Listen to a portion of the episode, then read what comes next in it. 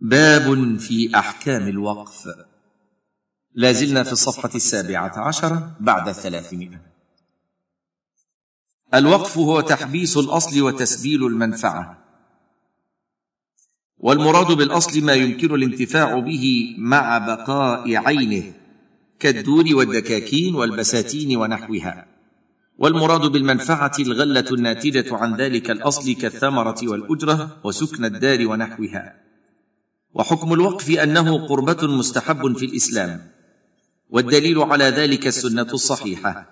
ففي الصحيحين أن عمر رضي الله عنه قال يا رسول الله إني أصبت مالا بخيبر لم أصب قط مالا أنفس عندي منه فما تأمرني فيه؟ قال إن شئت حبست أصلها وتصدقت بها. قال فتصدق بها عمر أنه لا يباع ولا يوهب ولا يورث. حاشية رواه البخاري برقم سبعة وثلاثين وسبعمائة بعد الألفين ومسلم برقم اثنين وثلاثين وستمائة بعد الألف. انتهى. فتصدق بها عمر في الفقراء وفي القربى والرقاب وفي سبيل الله وابن السبيل والضيف. حاشية. رواه مسلم برقم واحد وثلاثين وستمائة بعد الألف. انتهى. وروى مسلم في صحيحه عن النبي صلى الله عليه وسلم أنه قال حاشية انظر المبدع في الجزء الخامس الصفحة الثانية عشرة بعد الثلاثمائة وكشاف القناع في الجزء الرابع صفحة الأربعين بعد المئتين. انتهى. إذا مات الإنسان انقطع عنه عمله إلا من ثلاث صدقة جارية أو علم ينتفع به. من بعده أو ولد صالح يدعو له. وقال جابر لم يكن أحد من أصحاب رسول الله صلى الله عليه وسلم ذا مقدرة إلا وقف. وقال القرطبي رحمه الله ولا خلاف بين الأئمة في تحبيس القناطر والمساجد واختلفوا في غير ذلك. الصفحة الثامنة عشرة بعد الثلاثمائة. ويشترط أن يكون الواقف جائز التصرف بأن يكون بالغا حرا رشيدا فلا يصح الوقف من الصغير والسفيه والمملوك. وينعقد الوقف بأحد أمرين الأول القول الدال على الوقف كأن يقول وقفت هذا المكان أو جعلته مسجدا. الأمر الثاني الفعل الدال على الوقف في عرف الناس كمن جعل داره مسجدا. وأذن للناس في الصلاة فيه إذنا عاما أو جعل أرضه مقبرة وأذن للناس في الدفن فيها. وألفاظ التوقيف قسمان القسم الأول ألفاظ صريحة. كأن يقول وقفت وحبست وسبلت وسميت. هذه الألفاظ صريحة لأنها لا تحتمل غير الوقف. فمتى أتى بصيغة منها صار وقفا؟ عن غير انضمام أمر زائد إليها. والقسم الثاني ألفاظ كنايه كأن يقول تصدقت وحرمت وأبدت. سميت كناية لأنها تحتمل معنى الوقف وغيره. فمتى تلفظ بواحد من هذه الألفاظ؟ اشترط اقتران نية الوقف معه أو اقتران أحد الألفاظ الصريحة أو الباقي من ألفاظ الكناية معه. واقتران الألفاظ الصريحة كأن يقول تصدقت بكذا صدقة موقوفة أو محبسة أو مسبلة. أو محرمة أو مؤبدة. واقتران لفظ الكناية بحكم الوقف كأن يقول تصدقت بكذا صدقة لا تباع ولا تورث.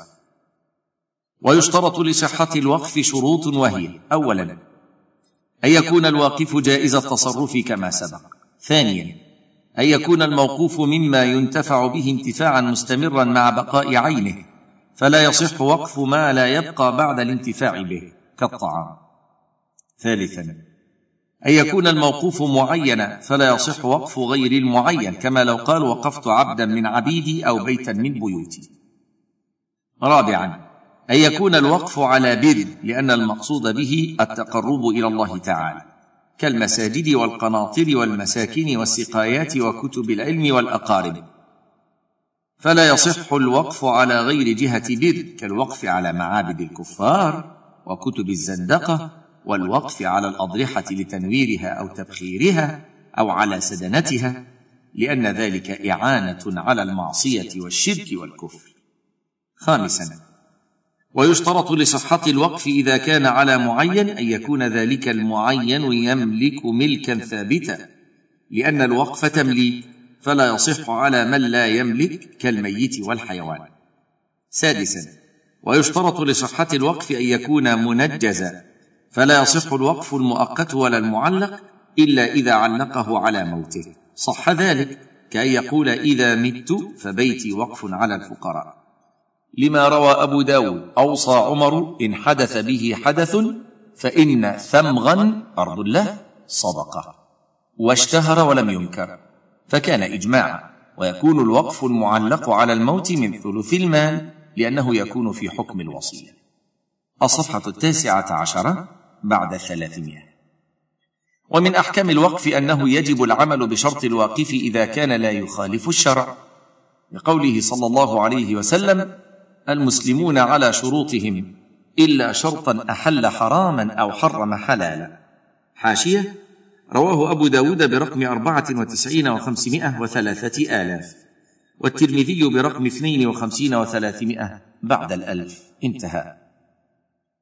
ولأن عمر رضي الله عنه وقف وقفا وشرط فيه شرطا ولو لم يجب اتباع شرطه لم يكن فيه فائدة. فإذا شرط منه مقدارا معينا أو شرط تقديما لبعض المستحقين على بعض أو جمعهم أو اشترط اعتبار وصف المستحق أو اشترط عدمه أو شرط النظر على الوقف وغير ذلك لزم العمل بشرطه ما لم يخالف كتابا أو سنة. فإن لم يشترط شيئا استوى في الاستحقاق الغني والفقير والذكر والأنثى من الموقوف عليهم.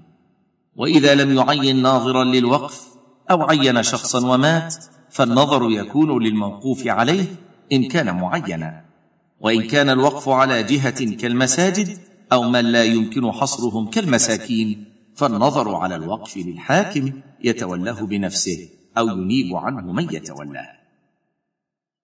ويجب على الناظر أن يتقي الله ويحسن الولاية على الوقف لأن ذلك أمانة ائتمن عليها. وإذا وقف على أولاده استوى الذكور والإناث في الاستحقاق لأنه شرك بينهم. وإطلاق التشريك يقتضي الاستواء في الاستحقاق كما لو أقر لهم بشيء فإن المقر به يكون بينهم بالسوية. فكذلك إذا وقف عليهم شيئا ثم بعد أولاده لصلبه ينتقل الوقف إلى أولاد بنيه دون ولد بناته لأنهم من رجل آخر فينسبون إلى آبائهم ولعدم دخولهم في قوله تعالى يوصيكم الله في أولادكم ومن العلماء من يرى دخولهم في لفظ الأولاد لأن البنات أولاده فأولادهن أولاد أولاده حقيقة والله أعلم. ولو قال وقف على أبنائي. أو بني فلان. اختص الوقف بذكورهم لأن لفظ البنين وضع لذلك حقيقة. قال تعالى أم له البنات ولكم البنون. إلا أن يكون الموقوف عليهم قبيلة كبني هاشم وبني تميم فيدخل فيهم النساء لأن اسم القبيلة يشمل ذكرها وأنثاها. حاشية. المسلمون على شروطهم إلا شرطا أحل حراما أو حرم حلالا. هذا رواه أبو داود برقم أربعة وتسعين وخمسمائة وثلاثة آلاف والترمذي برقم اثنين وخمسين وثلاثمائة بعد الألف. انتهى.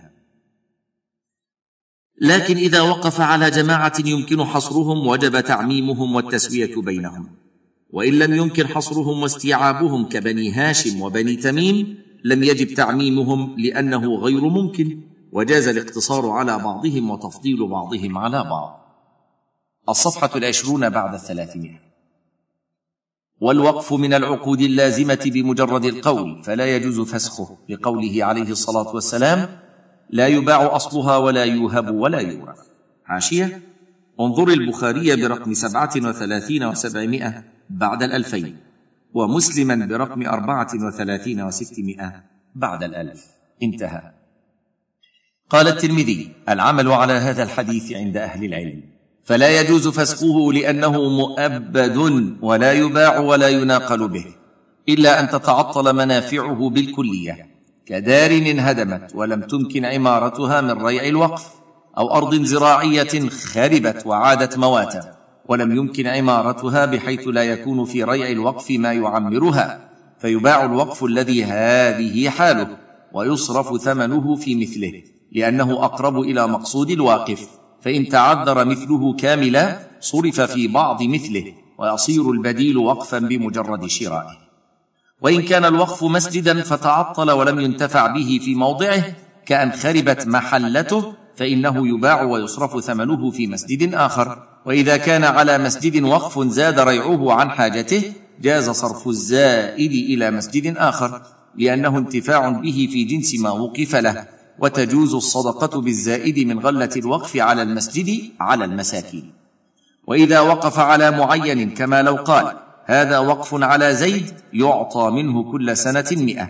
وكان في ريع الوقف فائض عن هذا القدر فإنه يتعين إرصاد للزائد.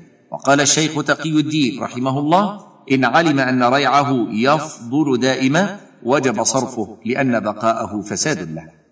وإذا وقف على مسجد فخرب وتعذر الإنفاق عليه من الوقف صرف في مثله من المساجد.